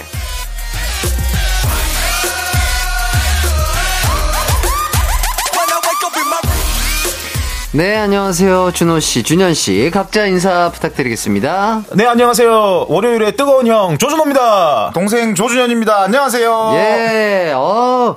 자, 일주일 동안 잘 지내셨는지요? 네, 그럼요. 담백하십니다. 근데 이번 주는 조금 약간 덜 싸운 것 같은 느낌이세요? 되게 두 분이 화기애애 보이시고. 오늘은 네네네. 사실 지금 오기 전에. 네. 요 앞에 식당에서 싸우고 왔는데 싸운 건 아니고 조준현이 이제 셰프님하고 싸우는 게 너무 창피해가지고 말린 사건이 있었는데 아니 싸운 건 아니죠. 네, 그렇죠. 셰프님한테 이제 컴플레인이 걸릴 뻔했죠. 왜요? 그 점심 오마카세 런치 특선을 먹고 있는데 오늘 컨셉이 이제 그 간장을 셰프님이 간장 소스를 해주는 거였어요. 네네. 해주시면서. 자, 그대로 갑니다. 노소스 계속 하는데 조준현 간장 중독자여가지고 셰프님 앞에서 그걸 간장을 계속 혼자 찍어 먹은 거 8명 있는데 네. 그래가지고 셰프님이 이 자기는 최고로 맛있게 이걸 대접해 주는 그 레시피가 있잖아요. 그렇죠. 조준현만 계속 보면서 의식해서 자, 아까 진키 금태 이번에도 그대로 갑니다. 노소스 하고 또 다음 거 나왔는데 계속 얘가 간장을 찍어 먹으니까 no sauce, no sauce 계속 해가지고 아니 너무 창피해가지고 저는 여쭤보고 싶더라니까요. 왜 계속 저만 바라보면서 no sauce를 외치시는지. 전 얘가 no sauce가 무슨 말인지 모르는 no 간장. 저도 아는데. 간장 없이 어떻게 먹어요? 패티 혹시 그 네. 스시 그대로 먹을 수 있어요? 저는 사실 스시를 별로 좋아하진 않아요. 예. 근데 그 저도 그런 회나 스시는 간장이라든지 뭐 초장에 뭐 찍어 먹는 걸 좋아해요. 잘 모르다 보니까. 그래서 뭔가 우리 준현 씨의 마음을 이해하긴 하는데 그 셰프님의 마음도 이해가 가는 게 아니, 그렇죠. 아니, 본인이 생각했을 때 내가 가장 맛있게 조리해서 이제 손님에게 대접을 하는 건데 그러니까. 8분 중에 꼭 한 분이 계속해서 간장을 찍어 먹는다. 와 우직하게 아, 예. 모두가 예스라고 할 때 노를 외치면서 하는, 우직하게 자기 길을 가는데 예. 와. 아, 이거는 뭐 준현 씨의 마음도 이해가 되고 우리 셰프님의 마음도 이해가 되기 때문에 어떻게 뭐 그래도 뭐 지금 대화로 잘 푸셨나요? 아이 그럼요. 예예. 난 다시는 안 데리고 가려고. 예. 사실 안 가고 싶었어요. 저는 그냥 국밥 한 그릇 먹고 요 앞에 동태탕 유명한 데 있는데 예. 그거 먹으면 되는데 굳이 이상한 데를 예약하더라고요. 아 그래도 또 방송 전에 맛있는 걸로 또 몸보신 하고 오셨네요. 네네. 아 좋습니다. 자 3487님께서 남자 형제 둘이 오마카세 잘 안 먹는데 신기하네요. 이거부터가 굉장히 부끄러웠어요. 왜요? 다른 분들은 이제 뭐 여성분들끼리 오든지 네네. 아니면 뭐 커플들끼리 이렇게 오셨는데 저희 둘이 거기 앉아가지고 정말 삭막하더라고요. 정말 말 한마디 없이 저기 밥만 먹었거든요. 아, 근데 되게 진짜 남들이 보기에 우애가 정말 깊고 좋다라고 느낄 것 같은데. 아니 그냥 혼밥 잘 못해가지고 늘 같이 다니는 것 뿐이에요. 네. 아니 근데 제가 봤을 때 뭔가 쌍둥이 형제가 이렇게 뭔가 오마카세라든지 함께 먹는 모습을 보면은 되게 멋있다. 저 형제 되게 돈독한가 보다라고 느껴질 것 같은데. 나갈 때 더치페인데도요? 그거는 뭐, 준호씨가 한번 내면, 준호씨가 한번 내는 거고, 뭐, 그런 거니까. 예. 아니요. 이렇게 비싼 거는 그냥 나갈 때부터 오마카세란다. 무조건 더치페이예요. 무조건 더치페이예요? 무조건은 아니고 가끔. 아, 네. 가끔. 왜냐면, 예. 이렇게, 제가 먹고 싶어서 가자고 했을 때, 흔쾌히 가주면 되는데, 네네. 또 거기 아침 일찍부터 더 일찍 가가지고 뭐 하냐 한 시간 일찍만 가가지고 뭐 국밥이나 먹고 준비하면 되잖아. 이렇게 투덜투덜 되면 사주기가 싫잖아요. 아 그렇죠. 그럼 바로 더치페이입니다. 아 그럼 바로 더치페이. 근데 깔끔하게 가자 그렇죠. 흔쾌히 따라주면 흔쾌히 내줄 수 있죠. 이거 준현 씨가 잘 이용하시면 맛있는 걸 좀 많이 얻어 드실 수 있겠네요. 오늘 노소스 안 찍었어야 되는데. 노소스 그대로 갑니다. 계속 셰프님이 일하는데도 자기 길을 가더라고요. 그대로 안 가고. 나머지 7분이 얼마나 식은땀 나면서, 그거를 보면서 식은땀 나면서 드셨을지. 쟤는 도대체 뭘까 생각했을 거예요. 와, 정말 우직하다. 대단하다. 생각하셨을 거예요. 자, 박혜란님께서, 조준호님, 지난주에 우연히 선 넘는 족구짤 하나를 봤는데요. 도대체 왜 족구하시면서 선을 낙법으로 넘어가신 건가요? 그거 영상 보고 웃다 밥상 넘어갈 뻔했어요 라고 하시는데 이거 어떤 상황인지 조금 설명을 해주신다면. 아니 이게 그 토스 해주는 사람이 공을 네트 넘어서 넘겨주면 헤딩으로 처리하러 가려다가 네트에 걸리는 상황 알죠? 족구할 때. 그렇죠 알죠. 근데 제가 몇 번 그걸 당하다가 나는 이 장애물 낙법을 할 수 있으니까 장애물 낙법으로 네트를 뛰어넘으면서 공을 터치해서 넘기면 다른 사람보다 훨씬 유리하게 족구를 할 수 있겠다 생각을 했는데 그게 네트 오바로. 그렇죠. 족구에서는 그렇게 하면 안 되죠. 그 페널티인지 몰랐어요. 그래서 상대편 네트 그 코트를 넘어가시면서 헤딩을 하신 거예요. 그래서 그 네트 터치만 이 페널티인 줄 알고 네트를 넘어가는 거는 페널티가 아닌 줄 알았어요. 그리고 예능에서 했는데, 전 하다못해 예술 점수라도 줄 알았는데, 짤 없더라고요. 짤 없죠. 하지만 많은 시청자분들에게 큰 웃음을 선사하셨지 않았을까 싶고요.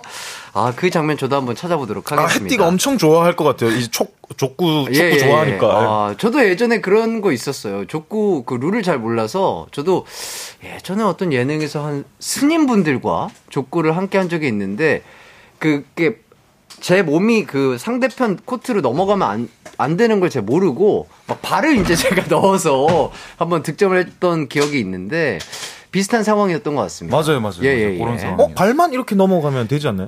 발만 넘기려고 했지만 이 가속도와 이런 것들로 인해서 제가 제목을 컨트롤하지 못하는 상태 있잖아요. 다였죠. 예예예. 아 그러니까 저도 그렇게 돼가지고 그렇게만 안 되면 되는 줄 알고 장애물 낙법을 빵 치면서 헤딩을 딱 했죠. 예예예. 그래가지고 이제 댓글에 뭐 반 제2의 한국의 반니스텔루이다 뭐 이런 댓글도 달리고 있었는데 저는 뭐 신정 이해합니다. 타조가 허들 넘듯이 그런 느낌으로 넘어서 했는데요. 예, 득점이 안 되더라고요. 좋습니다. 그리고 또 지금 체육관 오픈은 차츰 차근차근 좀 잘 되고 계신가요? 네, 이번 주에 이제 오픈을 해가지고요. 오늘부터 이제 1일인가요? 그렇죠. 오, 이제 1일째인가요? 아, 그럼 설레는데요. 야. 그러면 22일도 챙겨 주실 거죠? 220원. 자, 그러면 이 쎄한 분위기를 업고 가요광장 청취자분들이 찾아온다면 혹시 어떤 이벤트가 있나요? 만약에 가요광장 청취자를 인정해 주시는 분들께는 30% 할인을 해드리도록 하겠습니다. 회원권 30% 할인이요? 너무 오버한 거 아니에요? 좀 많이 안 와주셨으면 좋겠습니다. 아, 좋습니다. 많은 분들 또 관심 가져주시면 좋을 것 같고. 자, 김다희님께서 우리 언니 딸 쌍둥이인데 1분 간격으로 태어났는데 1분 먼저 태어났으니 언니라고 부르라고 1분도 언니냐며 안 부르고 먹는 건 각자 따로따로 자기 건 자기 혼자 먹어야 한다고 자물쇠까지 잠궈 놓는데 두 분은 먹을 때 사이좋게 나눠 드시나요? 이렇게 여쭤보십니다. 저희도 어릴 때 이거 가지고 되게 많이 싸웠었죠. 먹을 거 가지고. 네. 특히 이제 조준호가 맛있는 거 먼저 먹고 저는 이제 맛있는 거 뒤에 남겨놓는 스타일인데 제 거를 이제 뺏어 먹어가지고 정말 티격티격 많이 싸웠었죠. 뭐 치킨이라든지. 그렇죠, 그렇죠. 약간 예를 들자면은 준현 씨는 닭다리를 좀 아껴놓는 스타일인데. 맞아요. 제일 마지막에 먹어야죠. 아, 준호 씨는 닭다리 먼저 먹고. 아니요, 근데 원래 그런 건 아니고 저도 그렇게 했는데 그렇게 하다 보니까. 아, 내가 맛있는 걸 빨리 먹으면 얘 맛있는 것도 내게 되는구나라는 걸 어느 순간 깨달았어요. 그래서 인지하고. 닭다리 날개 도도닥 먹고 내 할당량 끝내고 조준현 거 남아가지고 얘는 또 이제 맛없는 것부터 먹으니까 배불러가지고 잘 못 먹는 때 이제 제가 이스티라면 좋더라고요. 아, 그거를 지금도 그렇게 조금 식습관을 갖고 계신 건가요, 준현 씨는? 아니요, 여기 당하면서 한 10년 당하면서 그 중학교부터는 이걸 바꿨어요. 나도 맛있는 걸 먼저 먹어야 뺏기지 않는다. 그래서 저희 둘이서 치킨만 먹으면 닭가슴살만 남더라고요.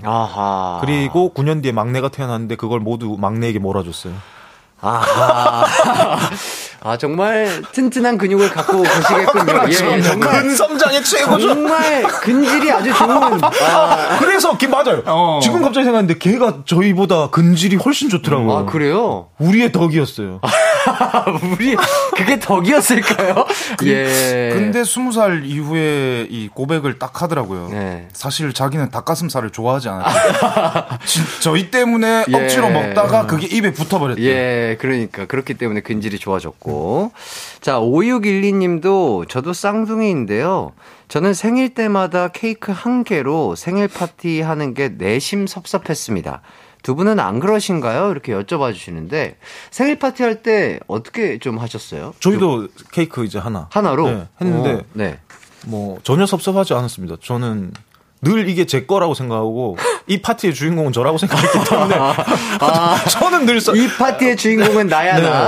저도 0.1초라도 바람 먼저 불어가지고 초 끄면 제 거라고 생각했기 때문에. 너도 그렇게 생각했지? 당연하죠. 그러니까 자기주관적으로 생각을 하셔야 되는데 너무 배려와 이렇게 그런 게 많으신 것 같아요. 늘 자기중심적으로 사세요. 2022년 다 지나갔으니까 2023년에 또 같이 생파하게 되신다면 먼저 불어버리세요. 하나, 둘, 셋에 불자고 둘에 보세요. 그리고 승리를 쟁취하세요. 5612님 화이팅입니다. 아, 승리를 불을 먼저 끄는 게 승리를 쟁취하는 거예요. 동생분이신 것 같아. 약간 섭섭한 걸 느끼죠. 안 돼요. 양보하지 마세요. 촛불? 양보하지 마세요. 5612님 거예요. 뭔가 CF의 대사 같네요. 촛불 양보하지 마세요.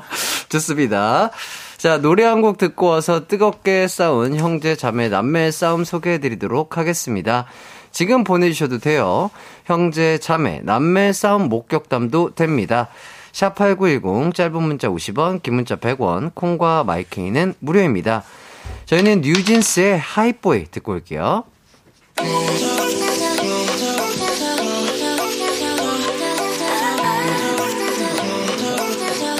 아, 11시 반 쪽에 시작해가지고. 네.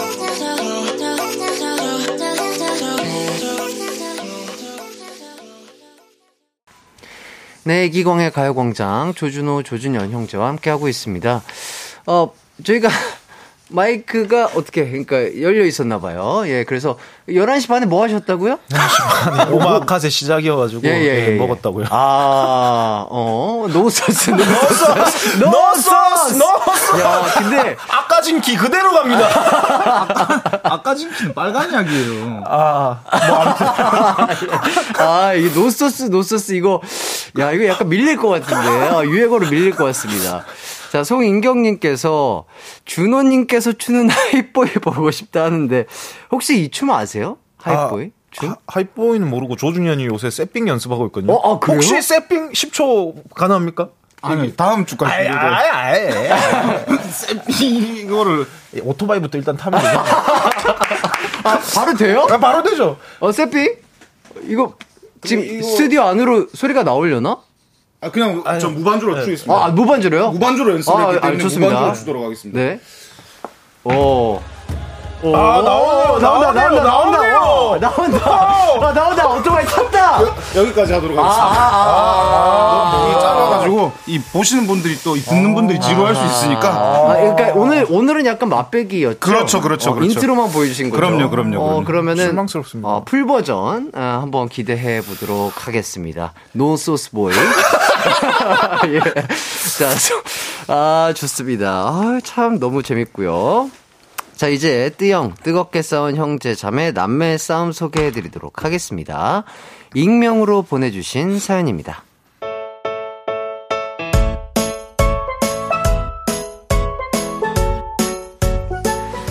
우리 두 딸의 싸움을 제보합니다. 두 딸이 집에 있기 심심하다고 사이좋게 한잔하러 나가더라고요. 엄마, 우리 치맥 좀 때리고 올게. 오늘 우리나라 보리밭 다 거덜내는 거야. 아유, 착착 마셔 이것들아. 하지만 몇 시간이 지나도 아이들이 오지 않는 겁니다. 전화도 안 받더라고요. 걱정되는 마음에 핸드폰으로는 전화를 걸며 마중을 나갔는데 어디선가 희미하게 벨소리가 들리는 거예요. 소리가 커졌다가 작아졌다가 하더군요. 벨소리 출처를 알기 위해 주변을 살펴봤더니 범인은 엘리베이터였습니다. 그리고 잠시 후 저희 위층에서 엘리베이터가 도착했는데, 야, 안나? 언니 나 놓으라고! 이게 죽으려고! 두 딸의 목소리가 들리는 겁니다. 그리고 아우, 나는 좀 내릴게요. 그만들 좀 싸워요. 함께 들리는 16층 할머니 목소리. 전 놀라 얼른 엘리베이터 버튼을 눌렀습니다. 그리고 잠시 후 저희 층에 도착한 엘리베이터 문이 열렸고 그 안에 서 있는 추노 머리의 두 딸. 사건의 개요는 이렇습니다. 술집에서까진 괜찮았는데 아파트 정문부터 싸움이 난 거예요. 이게 오냐오냐 해주니까, 야, 너 내 물건에 손대기만 해. 언니나 내 물건 손대지 마. 내 가방 몰래 든 거 모를 줄 알아? 네가 내 코트 몰래 입는 거는 너 그거 입고 과메기 먹었지? 그렇게 투닥거리며 들어오다가 엘리베이터 안에서 제대로 붙은 거죠. 오늘 너 내 소리 죽었어. 머리를 잡아? 이게? 그렇게 사람들이 오가는 엘리베이터에서, 야, 너 내 코는 때리지 말랬지? 이게 얼마짜린지 알아? 네, 703호시죠? 지금 도착합니다. 두 분 좀 진정 좀 하세요. 야, 너한테는 언니라는 호칭도 아까워. 이모들 그만 싸워요. 싸우면 나빠요. 오늘 여기서 한 명은 뼈를 묻어. 그만 싸우지들 그래. 아귀랑 변경장도 그렇게는 안 싸웠구만. 너 내 얼굴에 상처 낸 거야? 아이씨, 죽었어. 그렇게 오르락내리락하며 싸웠다고 하더라고요. 그 뒤로 저희 집은 싸움꾼 집안으로 소문이 났고 저희 세 모녀는 집 밖에 나갈 때면 마스크는 물론이고 모자에 선글라스에 칭칭 다 가리고 나가야 한답니다. 딸들아, 니들 때문에 이게 웬 고생이니?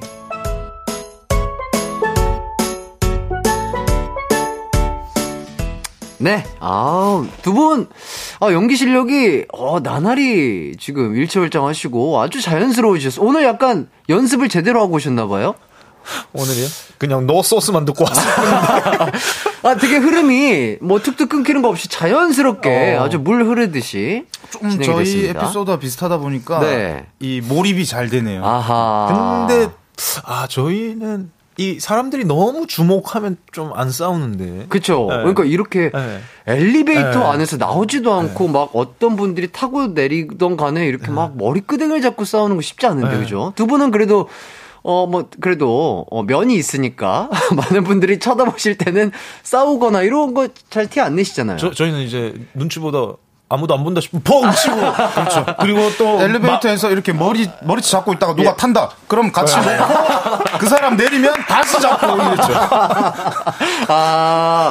역시 순발력. 괜히 그 메달리스트가 아닌 것 같고요. 그러니까, 이렇게. 많은 분들이 또 동네 분들이 다 보시는데 이렇게 싸우기가 쉽지가 않은데 정말 대단한 자매인 것 같고 이수빈님께서 동네 망신이다 하시고요. 배가영님이 이거 그냥 조둥이 분들 일상이잖아요. 이렇게 일상이죠. 하시고 심희진님이 싸움은 집에서 창피해. 그러니까 어머니도 참 창피하실 거예요, 그죠? 예. 부모님이 많이 창피하시죠. 저희 아버지도 저희가 이렇게 길거리에서 투닥거리면 그렇게 창피하셨어요. 학창 시절에. 네네. 좋습니다. 조준호, 조준현 형제의 일상 같았던 사연 잘 읽어봤고요. 저희는 4부로 함께 돌아오도록 하겠습니다.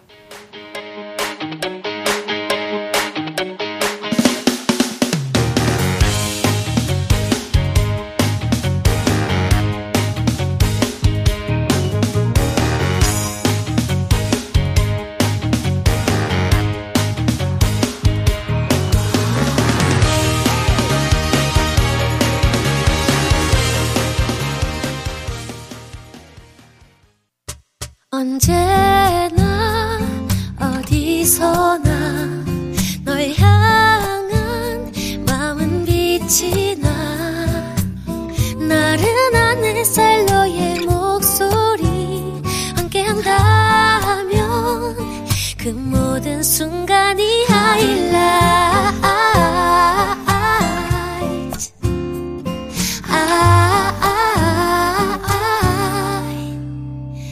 이기광의 가요광장. 이기광의 가요광장 조준호, 조준현 씨와 함께 4부 시작했습니다. 뜨겁게 싸운 형제, 자매, 남매 사연 받고 있어요. 샵8910 짧은 문자 50원, 긴 문자 100원, 콩과 마이케이는 무료입니다. 김조은님께서 두 분이 너무 친해서 막내 동생이 소외감 느끼진 않나요? 이렇게 물어봐 주시는데. 많이 느끼고, 저기, 군대에서 이 자아 성찰을 하면서 이런 자기 속마음 얘기를 많이 하더라고요. 자기는 늘 투명인간 같았고, 우리 집에서 존재감이 없었고, 미안하다. 우리는 그럴 의도가 아니었는데. 너도 그러면. 9년 전에 우리가 생성될 때 같이 분열하지 그랬냐? 갑자기 영상 편지를 쓰시네요. 그래서 막내 동생이랑은 어떻게 좀 계속해서 연락도 좀 자주 하고 그래도 옛날보다는 조금 더 챙겨주시나요? 맞아요. 그리고 챙겨주고 혹시라도 탈령할까봐 항상 노심초사하면서 기다리고 있습니다. 탈령하면 바로 잡아 넣으려고요, 다시. DP 바로 출동하려고요. 군대 가고 나가지고 저희가 좀 부쩍 가까워졌어요. 그래요? DP에 윤준호 입영이 있었다면 용인시 기흥구에는 조준호 예비역 병장이 있습니다. 그렇군요.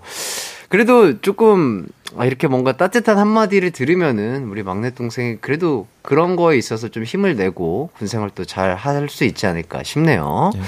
자, 전유나님께서 제 친구는 집에서 싸우면 엄마가 조용히 창문을 닫으신대요. 이런 적 혹시 있으신가요?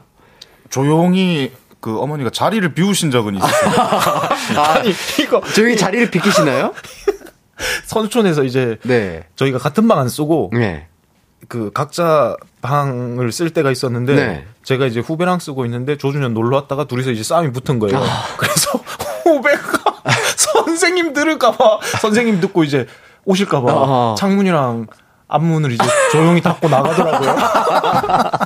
아 그때 또 워낙 또 혈기왕성하니까 네. 또 고래고래 소리 지면서 아 그때는 거의 뭐 6박전까지 불사했죠. 예. 아, 그 후배가 많이 또 식은땀 났겠습니다. 예. 자 최승아님이 준호 준현님 이제 싸우시고 나면 서로 화해의 배방구하지 마시는데 혹시 배방구 뭔지 아세요? 입으로 부르르 하는 거야. 그쵸, 그쵸. 아기들, 그 배에다 대고 부르르 하는 거. 해방구 잘못 쓴 줄 알았어. 아, 해방구요? 아, 화해 해방구로 나오세요. 뭐 이런 말인데. 혹시 어때요? 서로 이제 뭔가, 화날 일이 있거나, 화해할 일이 있을 때, 서로의 배에 대고 배방구 한 번씩 해주시는 거. 좋은 방법 같은데요? 아, 이거 약간 서로 깨르르 하면서. 아니, 화났는데 배방구를 한다고요? 예. 뒤통수 바로 제가 지금 한번 해드려도 될까요?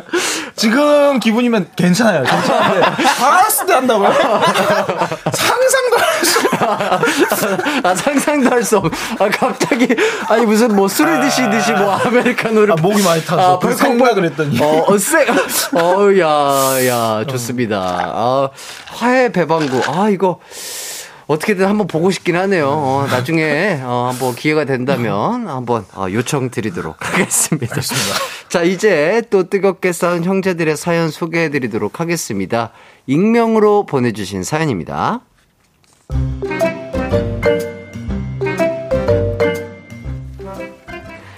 저에겐 한 살 많은 오빠가 있습니다. 즉 쌍둥이보다 더 키우기 힘들다는 연년생 남매인 거죠. 저희가 다른 거 가지고는 크게 안 싸우는데 먹는 거만큼은 진심이라 자주 싸워요. 둘 다 식탐이 장난 아니거든요. 와구와구 후루짭짭 오빠 갈비찜 엄청 많다. 와구와구 갈비찜 그만 먹으라고. 네가 다 먹었잖아. 이제 남은 거 내 거야. 너 먹는 사람이 임자는 와구와구 후루짭짭 저 돼지. 아유 좀 천천히 먹어. 지난번에도 그 둘이 그렇게 빨리 먹다가 응급실 갔잖아. 빨리 안 먹으면 오빠가 다 먹는단 말이야. 엄마의 말도 소용없었습니다. 항상 밥 먹을 때마다 전쟁이에요. 이뿐만이 아닙니다. 오빠 지금 뭐 먹어? 냉장고에 케이크 있길래 먹었는데 왜? 그거 내 거란 말이야. 와 화장실 갔다 온 지 3분 됐는데 그 사이에 케이크 반을 파먹었다고? 네가 인간이냐? 나 인간 아니야. 돼지야. 잠시 한눈을 팔면 냉장고에 놔둔 제 음식은 순식간에 사라지곤 했습니다. 물론 저도 가만히 당하는 타입은 아니에요. 야 내 피자 네가 먹었냐? 내가? 아닌데? 나 안 먹었는데? 웃기고 있네. 지금 네 방에서 하와이안 피자 냄새가 가득 차 있지. 그리고 네 책상 위에 있는 피클로 의심되는 시큼한 국물에 네 입가에 묻은 붉은 소스 자국. 이렇게 증거가 많은데 발뺌을 하겠다고? 안 들린다. 너 두고 봐. 내가 또 복수한다. 이렇게 서로의 음식을 탐하며 복수에 복수를 해왔습니다. 그리고 얼마 전 월드컵 대한민국 대 우루과이 경기 날이었어요. 저희 가족은 서로 싸울 일이 없게 1인 1닭을 놓고 축구를 봤죠. 대한민국! 짜자자자자! 간다! 어우 아까워! 와 냠냠 진짜 짱이다. 치킨 대박 맛있어. 넌 축구를 보려고 먹는 거니? 쩝쩝 먹으려고 보는 거니? 에휴 한심해. 네가 오늘 나한테 스트라이크 슛으로 맞고 싶구나. 아유 이것들아 먹던가 보던가 싸우든가 하나만 해. 그렇게 열심히 먹으며 축구를 봤지만 1인 1닭은 살짝 무리였는지 조금씩 남겼습니다. 저희는 내 거 닭날개 하나 팍팍살 하나 있는 거 확인했다.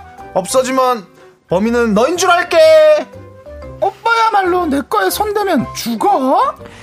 치킨이 얼마나 남았는지 체크를 해뒀죠. 그런데 앞만 생각해도 내일 아침에 일어나면 제 치킨이 없을 것 같았습니다. 불안감에 잠도 안 오더라고요. 그렇게 새벽 2시가 됐고 전 안 되겠다 싶어 조용히 부엌으로 향했습니다. 부엌에서 먹으면 오빠가 깨겠지? 그래, 베란다에서 먹자. 저는 제 치킨과 오빠 치킨을 들고 베란다로 향했습니다. 새벽이라 엄청 춥더라고요. 아, 나 너무 추워. 근데 치킨은 맛있다. 너무 맛있다. 너무 맛있어. 그런데 잠시 후. 너 거기서 뭐해? 치킨 먹냐? 아, 그래도 내가 오빠 치킨 다 먹었다? 뭐? 와, 진짜 너 대단하다. 근데 내 치킨을 다 먹어? 넌 죽었어.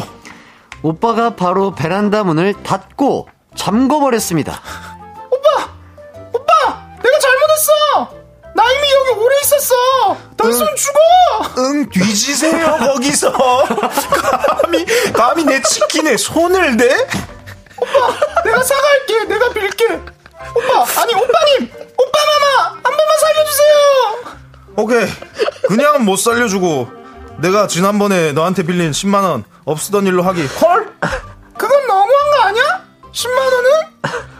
어이쿠, 핸드폰도 안 가지고 나가셨네요. 지금 바깥 기온이 몇 도더라? 알았어, 콜. 거래 완료. 풀거래 감사합니다. 남은 치킨 2조각 먹겠다고 전 그렇게 10만원을 잃은 사람이 됐습니다. 오늘은 월드컵 보면서 피자 시켜 먹기로 했는데 지난주 같은 일이 없게 배가 아무리 터질 것 같아도 그냥 다 먹을 거예요. 아, 예. 너무 사실적인 연기에 많은 청취자분들이 깜짝 놀라고 계십니다. 아, 이은실님, 진짜 오늘 연기 무슨 일이죠? 두 분 연기학원 다니세요? 이렇게 하시고요. 자, 조호선님, 찐 남매의 리얼 싸움 같아요.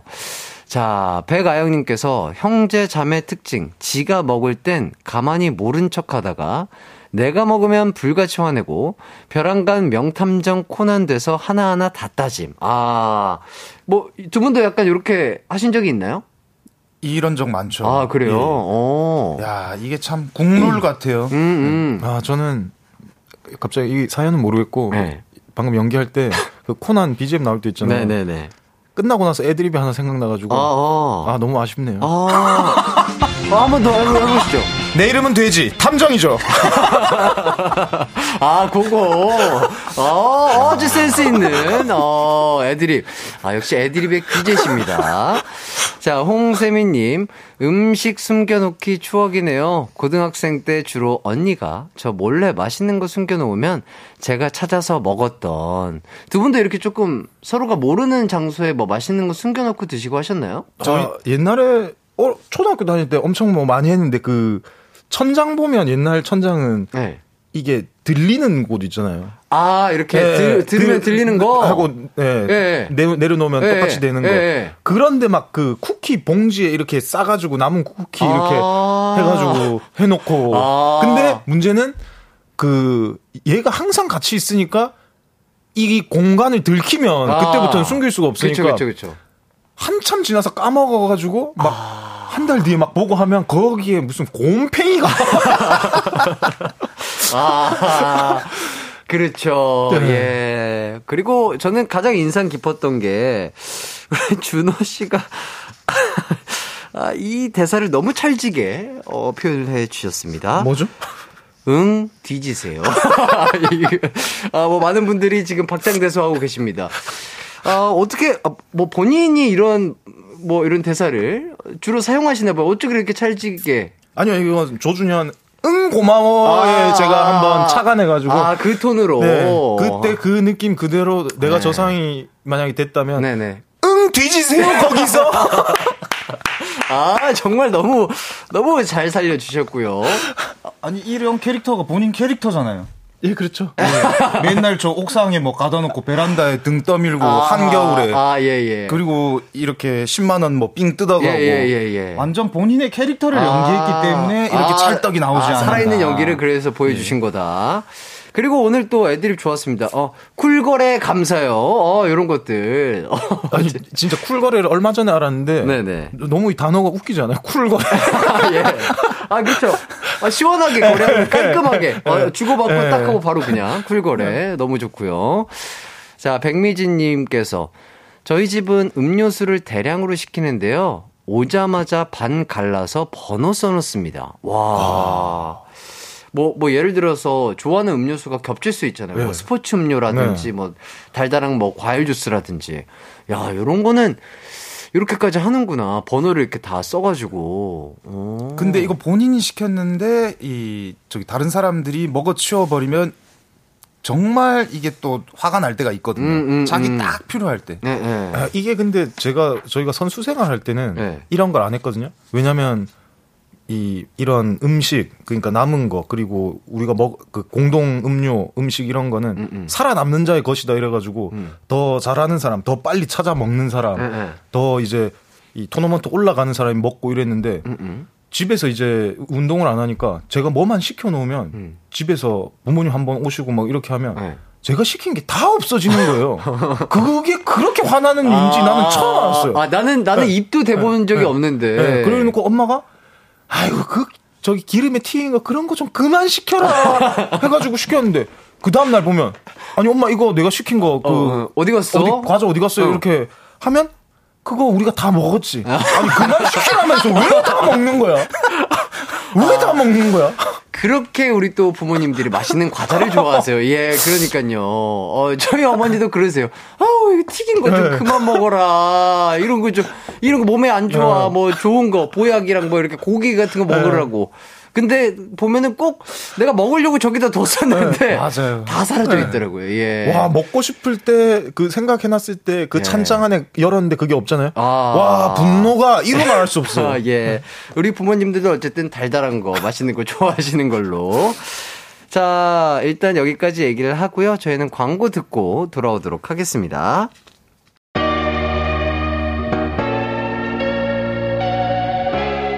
이기광의 가요광장에서 준비한 11월 선물입니다. 스마트 러닝머신 고고오론에서 실내 사이클, 전문 약사들이 만든 지앤팜에서 어린이 영양제 더 징크디, 아시아 대표 프레시버거 브랜드 모스버거에서 버거세트 시식권, 아름다운 비주얼 아비주에서 뷰티 상품권, 칼로바이에서 설탕이 제로 프로틴 스파클링, 에브리바디 엑센코리아에서 레트로 블루투스 CD 플레이어, 글로벌 헤어스타일 브랜드 크라코리아에서 전문가용 헤어드라이기, 신세대 소미썸에서 화장솜, 대한민국 양념치킨 처갓집에서 치킨 상품권, 하남 동래복국에서 밀키트 복요리 3종 세트, 없으면 아쉽고 있으면 편리한 하우스팁에서 원터치 진공 밀폐용기, 아름다움을 만드는 오일라 주얼리에서 주얼리 세트, 두피 탈모 케어 전문 브랜드 카론 바이오에서 이창훈의 C3 샴푸, 유기농 커피 전문 빈스트 커피에서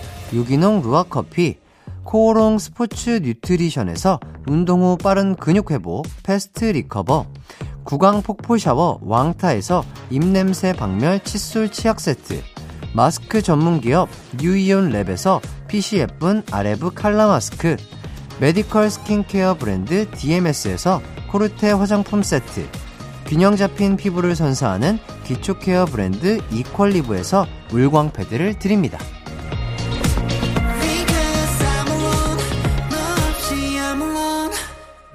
네, 그러니까요. 이기광의 가요광장 조준호, 조준현 형제와 함께하고 있습니다. 그러니까 이제 지금 지금 한국 대 우루과이 경기가 너무나 즐겁고 또 재밌게 끝났는데 오늘 또 있어요. 대한민국 대 가나. 10시에 지금 진행이 될 텐데 혹시 두 분은 우루과이전 보셨나요? 네. 아, 너무 재밌게 봤습니다. 그때 치킨 1인 1닭 하셨나요? 그 치킨 시키면 끝나고 2시간 뒤에 온다고 해가지고 예. 에어프라이용으로 준비를 해가지고 토란이랑 해서 같이 응원하면서 먹었습니다. 토란이랑요? 예, 토란 에어프라이가 굉장히 맛있더라고요. 재미없는 멘트 하지 말라고. 아니, 끝나고 혼을 내주세요. 그런 겁니다. 멘트를 아끼시라는 우리 준호님의. 아, 혹시 리모컨인가요? 우리 준현 씨 아바타고 준호 씨가 리모컨이에요? 조정을 하세요, 이렇게. 내가 대답하기 전에 먼저 튀어나오지 말라고. 분명히 경고를 줬는데 오늘 갑자기 너무 지금 업텐이에요. 죽이세요, 텐션. 네, 네, 어쨌든, 이제 가나전도 그러면 함께 응원하실 건가요? 봐야죠. 네. 뭐, 혹시 오늘 뭐 드시면서 응원하실 건가요? 오늘 그 새로 선전한 우루과이전 보는데 새로 선전한 치킨이 있더라고요. 예, 그 무슨 소스지 아무튼 그 까맣게 해가지고 후 무슨 브랜드에서 나온 치킨인데 그게 너무 맛있을 것 같아가지고 그거 먹을 거예요. 준현 씨도 이거 동의하시나요? 얘는 뭐 선택권이 없어요. 제가 시킨대요. 전혀 들은 바가 없고요. 상의된 상황이 아닌데 항상 이럴 때마다 당황스럽더라고요. 뭐 맛있는 거 함께 드시면서 보시길 바라겠고요. 자, 김지연님께서 저 남동생이랑 한창 싸울 때 엄마가 호스로 물을 뿌리셨다고. 아, 그만 싸우라고.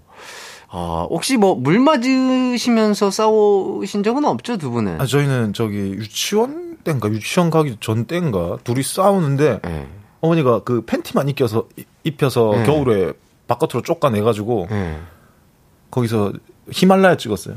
둘이서. 야, 떨어지면 죽어! 여기서 잠들지 마! 아니, 근데. 비싸다기 때문에 죽어! 아니, 근데, 저희 유치원이면 기저귀 찰 때 아니에요? 유치원에 무슨 기저귀 차요? 아니, 한 7, 8살 초등학교 저학년 됐는데. 그래, 정확한. 팬티만 입고 한겨울에 나갔다가, 친해져가지고 돌아왔어요. 서로 진짜 히말라야처럼 추워가지고 이렇게 붙어가지고 체온으로 녹여주다가. 그때부터 끈끈한. 저희 어머니도 독하시더라고요. 혹시 신발도 안 신기고? 네. 그런 난 몰라. 야, 정말 대단하십니다. 정말 재밌는 추억이었어요. 그때부터 강하게 키우신 거죠. 그때부터 너희는 운동을 해야 한다. 강하게 자라야 된다. 자, 김가빈님께서 토란이 왜요? 토란 궁금하다고. 그래요. 우리 준현 씨가 좀 얘기를 해주시죠. 토란. 이게 저도 그 친구가 이거를 추천해줘가지고 먹었는데. 네. 그 감자하고 고구마의 사이의 맛이랄까. 이 에어프라이기에 구워가지고 이제 구운 감자처럼 이렇게 먹으니까 정말 맛있어요? 별미더라고요. 응원하실 때 이렇게 만들어가지고 먹으시면 참 맛있습니다. 준아. 죄송합니다. 잠깐 졸았습니다. 죄송합니다. 예. 죄송합니다. 감자와 고구마 그 중간의 맛이 난다는 거죠? 네. 이것도 되게 맛있는 별미가 될 수 있겠네요. 그 사모와 이 힘쟁이 형님들이 이 토란을 많이 먹어서 이 힘을 잘 쓰신다고. 그래요? 그런 소리 먹고 있는데 아빠가 옆에 계속 사모와 축구하고 있는데 계속 사모와 돌면서 사모와 힘 많이 먹어야 된다 토란 사모와. 아버님께서 그렇게 얘기를 해주신 거예요? 옆에서 계속 하더라고요. 그렇군요. 이거 되게 진짜라면은 되게 재밌는 사실이 되겠네요. 예. 자, 김솔림님께서 준호님 표정이 탐탁치 않네요. 이렇게 해주시고. 자, 김다희님께서 아들과 싸운 일도 제보 되나요? 전 아들에게 화나면 같이 태권도장 갑니다. 가면 관장님께서 겨루기 하라며 호구와 함께 주시면 2시간 땀나게 싸워요. 저도 체대 나온 여자라서. 와, 이거 되게 색다르다, 그죠? 정말 멋있으신데요. 예, 어머님께서 진짜 멋있으시다. 와, 태권도장 가서 겨루기 하면서 스트레스를 푸시는군요. 화도 푸시고. 자, 그리고 전 언니랑 대들고 했다가 어릴 때 시골에 같이 버스 타고 갔다가 갑자기 기사님께 차 세워달라더니 저를 밀고 제가 밀려 내리니까 기사님한테 출발하며 혼자 간 적이 있어요. 세워달라고 해놓고 뭐 밀어버리고 이제 본인만 타고 갔다고 이런 얘기를 하시는 것 같아요. 저희도 이런 일이 있는데 기사님이 보통 출발 안 하시거든요. 그렇죠. 그러니까 뭐 다칠 수도 있고 그다음에 그 버스 잡으려고 오다 다칠 수도 있고 그다음에 뭐 어린애들이 이제 싸우니까 뭐 한 명 이렇게 또 시골이고 이렇게 하면 언제 버스 올지 모르고 이렇게 하지 마라 이러실 텐데. 와, 기사님도 형제가 있었나요? 기사님이 보시기에도 동생의 버릇을 고칠 필요가 있지 않았나. 본인 생각에 그래서 참교육을 시켜주신 거군요. 자, 그리고 심희진님, 저는 동생이랑 싸우면 물집 강아지가 말리는 건지 같이 싸우는 건지 막 짖었어요. 개 3마리가 짖는 것 같았어요. 아하. 근데 이거 반려견들이 싸우지 말라고 같이 짖어주는 강아지 되게 많다고 하더라고요. 있어요. 그거를 다 느끼니까. 네, 맞아요. 그 감정을 느끼니까. 싸우면 싸우죠.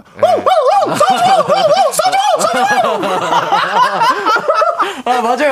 아, 그렇게 지는 거죠. 예, 맞습니다. 아, 오늘 준호님 애드립 컨디션이 아주 좋네요. 좋습니다. 자, 이기광의 가요광장. 이렇게 뭐 짓다 보니까요. 준호 씨, 준현 씨와 함께 했고요. 이제 마칠 시간이 됐습니다. 어떠셨나요? 아, 뭐 오늘도 너무 즐거웠고. 예. 여러분, 오늘은 한국과 가나, 대한민국 축구 국가대표팀 경기가 있으니까 집에서 싸우지 마시고 맛있는 치킨, 피자 먹으면서 즐겁게 관람하길 바라겠습니다. 자, 준현 씨. 오늘 저녁에 경기 끝나고도 기강 막힌 밤이 되었으면 좋겠습니다. 네, 좋습니다. 자, 저희는 끝곡으로 버즈의 Let's Go Together 들으면서 함께 인사하도록 하겠습니다. 두 분 오늘도 고생 많으셨고요. 저희는 다음 주에 만나도록 하겠습니다. 저희는 이만 인사드릴게요. 안녕. 안녕. 안녕.